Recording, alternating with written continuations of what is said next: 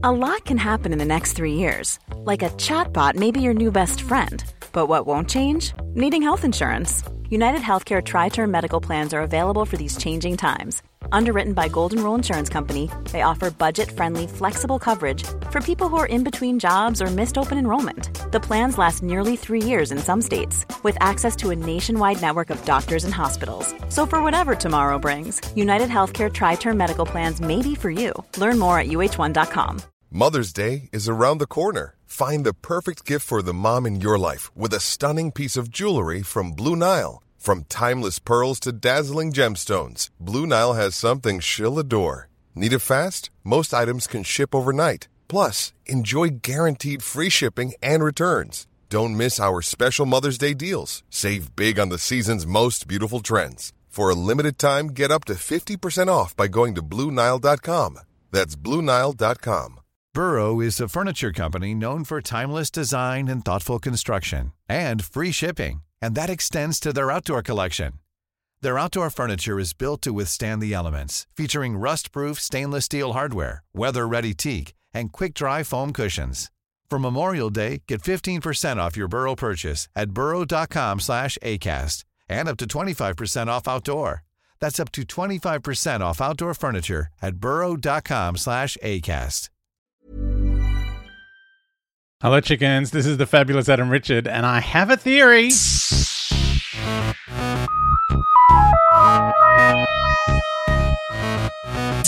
Hey, chickens. Uh, we are still watching Remembrance of the Daleks. Davros has just been revealed as uh, being inside the Emperor Dalek. Um, amazing. Which kind of explains why those Daleks have had so many more modifications because Davros is nothing if not a tinkerer.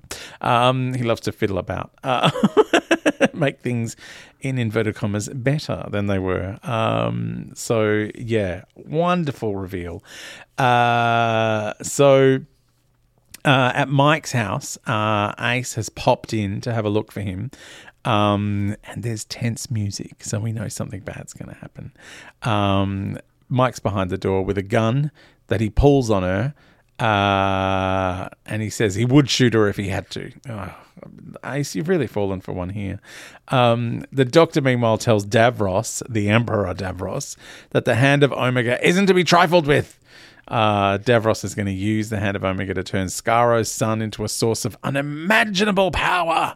the doctor just mocks him. He's like, he goes, Yes, you want this and unlimited that, and unlimited rice pudding. It's a very funny moment. Um, Davros is furious at the Doctor's mockery, so he orders the Omega device activated. The Hand of Omega heads to Skaro's sun and uh, apparently goes out of control. Um, the sun explodes, vaporizes Skaro. Oh my god, this is bleak. And then the Hand of Omega returns to the mothership. Um, oh my god, what is happening? Like, the, has the Doctor just blown up Skaro? The Skaro's sun and Skaro. So Davros thought the Hand of Omega was going to turn Skaro's sun into the same kind of black hole that's the Eye of Harmony, you know, that they use on Gallifrey to power all of their uh, Time Lord machinery. Because I did, I, I don't know if you remember, I think it was maybe during the um, Doctor Who, the movie, the Paul McGann one.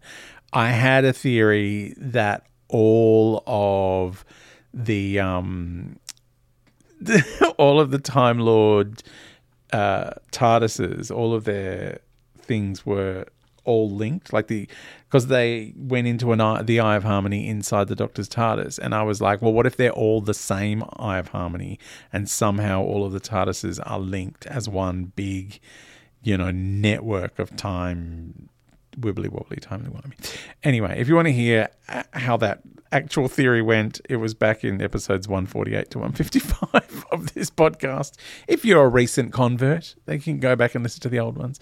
Um, anyway, that was my theory. I think was that my theory? Does anyone remember? I don't remember. I'm not going to go back and listen to it. I was there when it happened, but I don't remember it.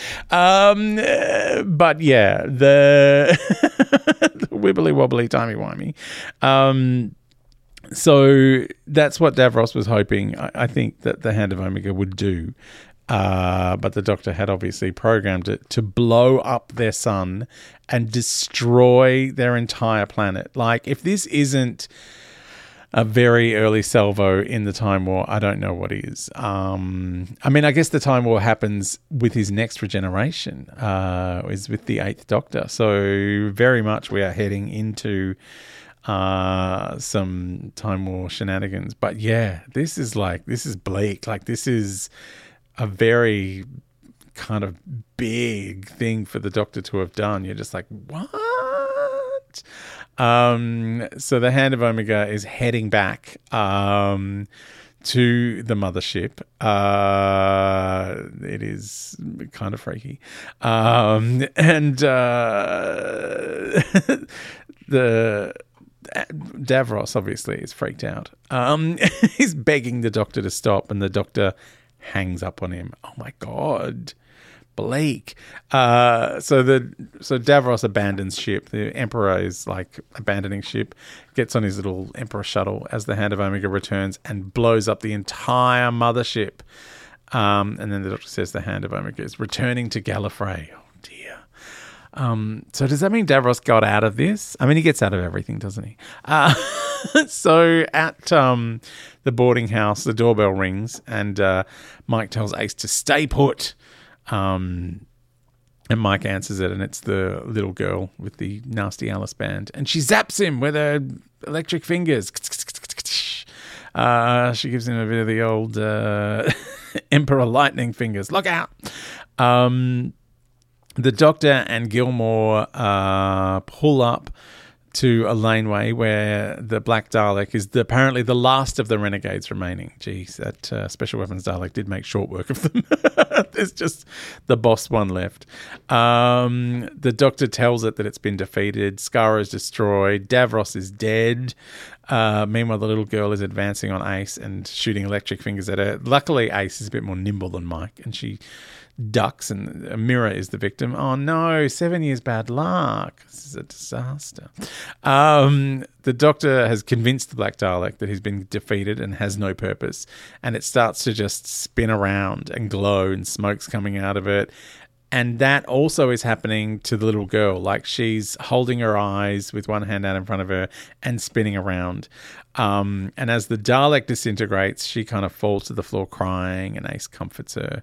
Uh, and then we see Mike dead in the hall, his eyes bugging out. Um, and uh, the doctor says uh, in the laneway, says ashes to ashes, and pokes at the dust that was the Dalek with the end of his brolly. Um, at the graveyard, uh, so it's a bit it's a bit later now. There's a service, which I guess is for Mike. I'm presuming that's what the it's who the service is for. And the doctor and Ace are hanging back. She wants to know if they did good and he says, Perhaps time will tell, it always does. And that's it. That's the end. Oh, wow. Did we enjoy it? Did you like the Remembrance of the Daleks? I know it went for 400 years, but it was chock a block. Um,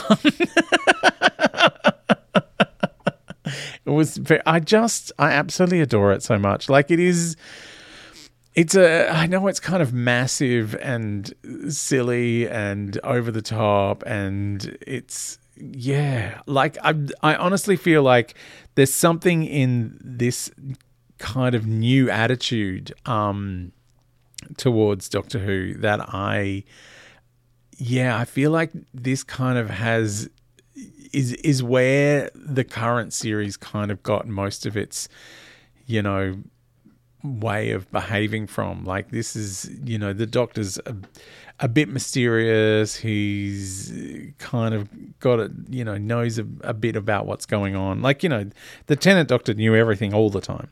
Um, and I mean, even Christopher Eccleston's Doctor was a bit of a know-it-all.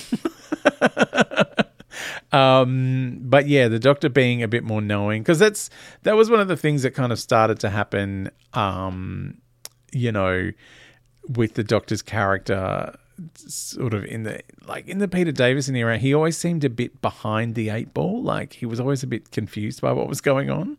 Um, uh, and that's one of the things I kind of liked about the Jodie Whittaker era is that she was had all the bravado of like a Tennant. It's like, oh yeah, this is going to be this and that and the other thing, and then it's like, oh, actually, it's not that at all, is it?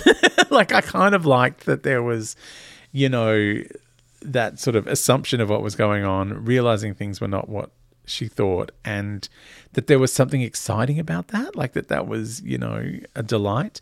But um, yeah, I very much enjoy the uh, plotting and planning that goes on with the Sylvester McCoy Doctor here. It just feels like it kind of gives the show a more mythic sort of quality. Like it feels, you know, like it's it's you know, normally a Dalek story is essentially a couple of actors hiding behind a stage flat while some Daleks roll past and pretend not to have seen them.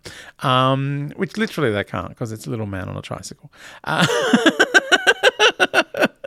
but you know it's usually very studio bound and it's you know it's kind of like trapped in small confined spaces um, but yeah, having like a giant explosion in a laneway, a special weapons Dalek, like blowing up the whole of the Dalek's home planet, Skaro, like it's a lot. It's a big, enormous kind of thing. Even though it's just happening in a, like a, a bunch of laneways, technically in 1963. I love that the that Doctor Who now has lived long enough as a TV show at this point in um, 1988 that it can travel back in inside its own timeline. like this is the first time. This is the first time it's ever been back in its own kind of like time span. Like I know since then it, it it's gone back to those kind of places and times a lot. But yeah. Oh, all right. Um, let's let's have more uh, of how we feel about Remembrance of the Daleks, plus some more of your uh, messages about various other things in the next episode.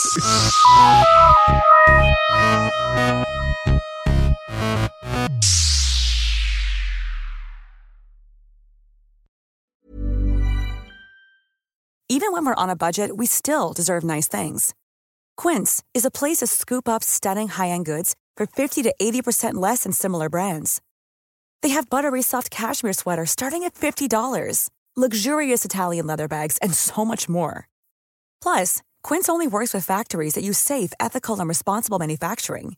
Get the high-end goods you'll love without the high price tag with Quince.